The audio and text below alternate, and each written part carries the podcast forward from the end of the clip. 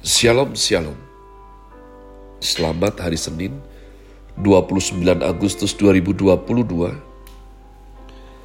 Saya Pendeta Caleb Hofer Bintor dalam anugerahnya Penuh sukacita sampaikan pesan Tuhan melalui Grace Words yakni suatu program renungan harian yang disusun dengan disiplin. Kami doakan dengan setia supaya makin dalam kita beroleh pengertian mengenai iman, pengharapan, dan kasih yang terkandung dalam Kristus Yesus.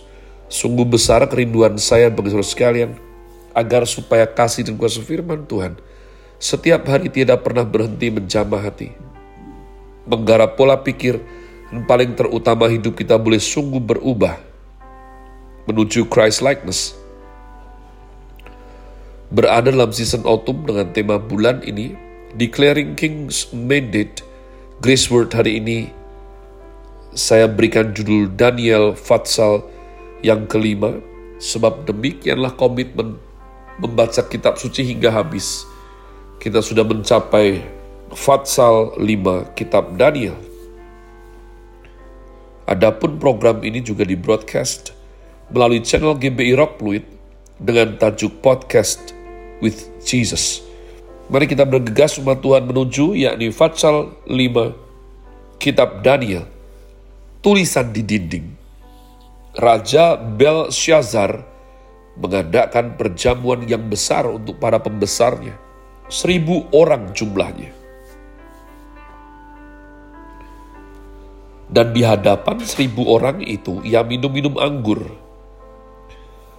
Dalam kemabukan anggur, Belshazzar menitahkan orang membawa perkakas dari emas dan perak yang telah diambil oleh Nebukadnezar ayahnya dari dalam bait suci di Yerusalem, supaya raja dan para pembesarnya, para istri, para gundik, mereka minum dari perkakas itu. Kemudian dibawalah perkakas dari emas dan perak itu, yang diambil dari dalam bait suci rumah Allah di Yerusalem. Lalu raja dan para pembesarnya, Para istri dan para gundik mereka minum dari perkakas itu. Mereka minum anggur dan memuji-muji dewa-dewa dari emas dan perak, tembaga, besi, kayu, dan batu. Pada waktu itu juga, tampaklah jari-jari tangan manusia menulis pada kapur dinding istana raja di depan kaki Dian dan raja melihat punggung tangan yang sedang menulis itu Lalu raja menjadi pucat dan pikiran-pikirannya menggelisahkan dia. Sendi-sendi pangkal pahanya menjadi lemas dan lututnya berantukan. Kemudian berserulah raja dengan keras supaya para ahli jambi, para kasdim, dan para ahli nujum dibawa menghadap. Berkatalah raja kepada para orang bijaksana di Babel itu, Setiap orang yang dapat membaca tulisan ini, dan dapat memberitahukan maknanya kepadaku.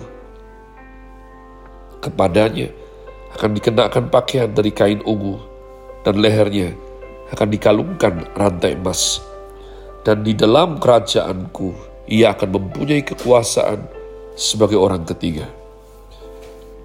Tetapi semua orang bijaksana dari raja yang telah datang menghadap tidak sanggup membaca tulisan itu dan tidak sanggup memberitahukan maknanya kepada raja. Sesudah itu sangatlah cemas hati Raja Belshazzar dan ia menjadi pusat, menjadi pucat. Juga para pembesarnya terperanjat karena perkataan raja dan para pembesarnya itu masuklah permaisuri ke dalam ruang perjamuan. Berkatalah ia, Ya Raja, kekalah hidup tuanku, Janganlah pikiran-pikiran Tuanku menggelisahkan Tuanku. Dan janganlah menjadi pucat. Sebab dalam kerajaan Tuanku ada seorang yang penuh dengan roh para dewa yang kudus. Dalam zaman ayah Tuanku, ada terdapat pada orang itu kecerahan, akal budi, dan hikmat yang seperti hikmat para dewa, ia telah diangkat oleh Raja Nebukadnezar, ayah tuanku, menjadi kepala orang-orang berilmu, para ahli jambi, para kasdim, dan para ahli nujum. Karena pada orang itu terdapat roh yang luar biasa, dan pengetahuan dan akal budi, sehingga dapat menerangkan mimpi, menyingkapkan hal-hal yang tersembunyi, dan menguraikan kekusutan, yakni pada Daniel yang dinamai Belsazar oleh raja. Baiklah sekarang Daniel dipanggil, dan ia akan memberitahukan maknanya. Lalu dibawalah Daniel menghadap raja. Bertanyalah raja kepada Daniel, engkaukah itu Daniel? Engkaukah Daniel itu salah seorang buangan yang telah diangkut oleh raja ayahku dari tanah Yehuda? Telah ku dengar tentang engkau, bahwa engkau penuh dengan roh para dewa, dan bahwa padamu terdapat kecerahan, akal budi, dan hikmat yang luar biasa. Kepadaku telah dibawa orang-orang bijaksana, para ahli jambi, supaya mereka membaca tulisan ini dan memberitahukan maknanya kepadaku. Tetapi mereka tidak sanggup mengatakan makna perkataan itu. Tetapi telah ku dengar tentang engkau, bahwa engkau dapat memberikan makna dan dapat menguraikan kekusutan.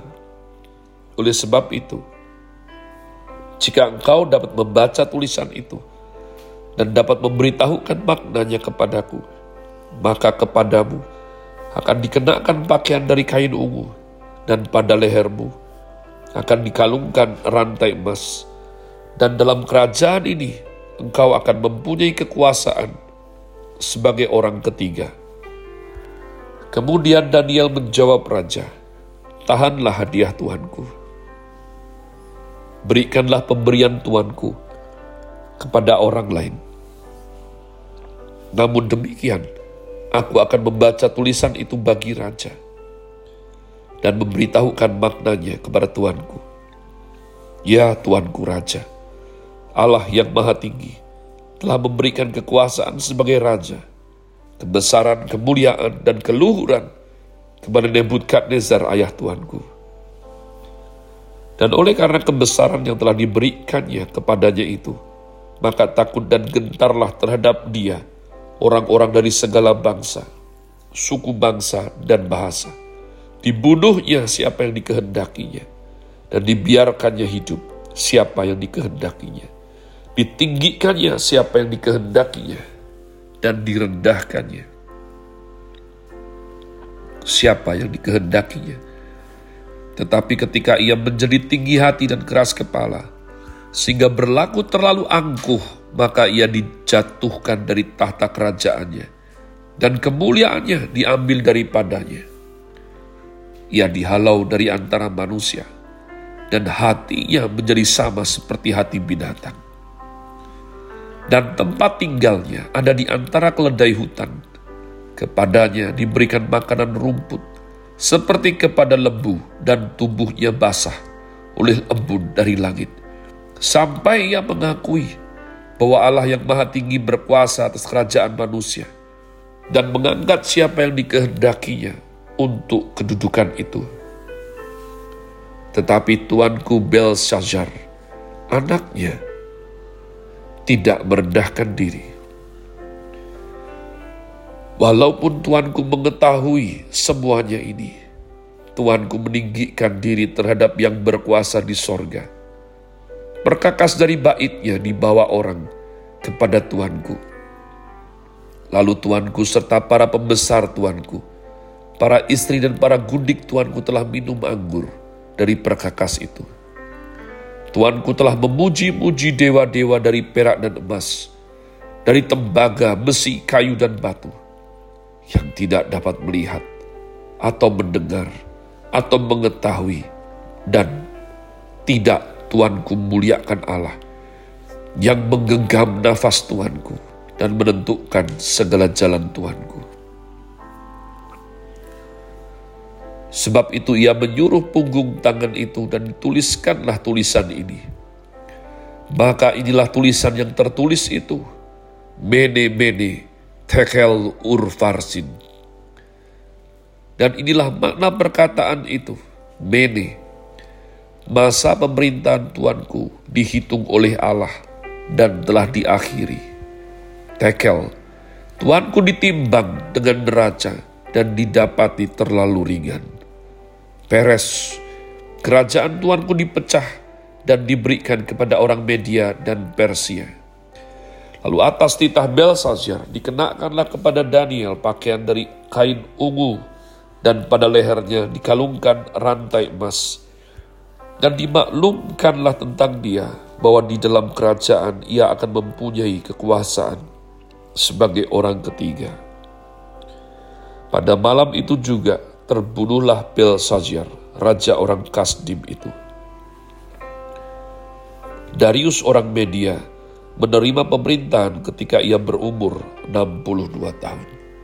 Umat Tuhan, jangan pernah meremehkan segala yang pernah kita dengar mengenai Tuhan Allah yang hidup Kisah mengenai Nebukadnezar yang diasingkan dari dunia manusia tidak mungkin tidak menjadi suatu kisah yang sangat terkenal dan diketahui di seluruh negeri orang Kasdim. Bagaimana dia bersombong dan tidak mengakui Tuhan Allah. Berulang-ulang ditulis, tubuhnya dibiarkan terkena embun dari langit. Dia makan rumput seperti lembu, hatinya diganti hati binatang tujuh tahun, tujuh masa, sampai dia tahu bahwa Tuhan Allah lah yang memungkinkan untuk dia menjadi raja memerintah, bukan dirinya. Belshazzar, anaknya, tahu semuanya itu, tapi tidak menaruh hormat. Umat Allah, mene, mene, tekel, urfasin. Tuhan yang menggenggam nafas kita. Jangan, jangan kurang ajar. Jangan melanggar kedaulatannya. Jangan pernah sedikit pun meremehkan Tuhan Allah yang hidup. Have a nice day. Tuhan Yesus memberkati saudara sekalian. Sola. Grazie.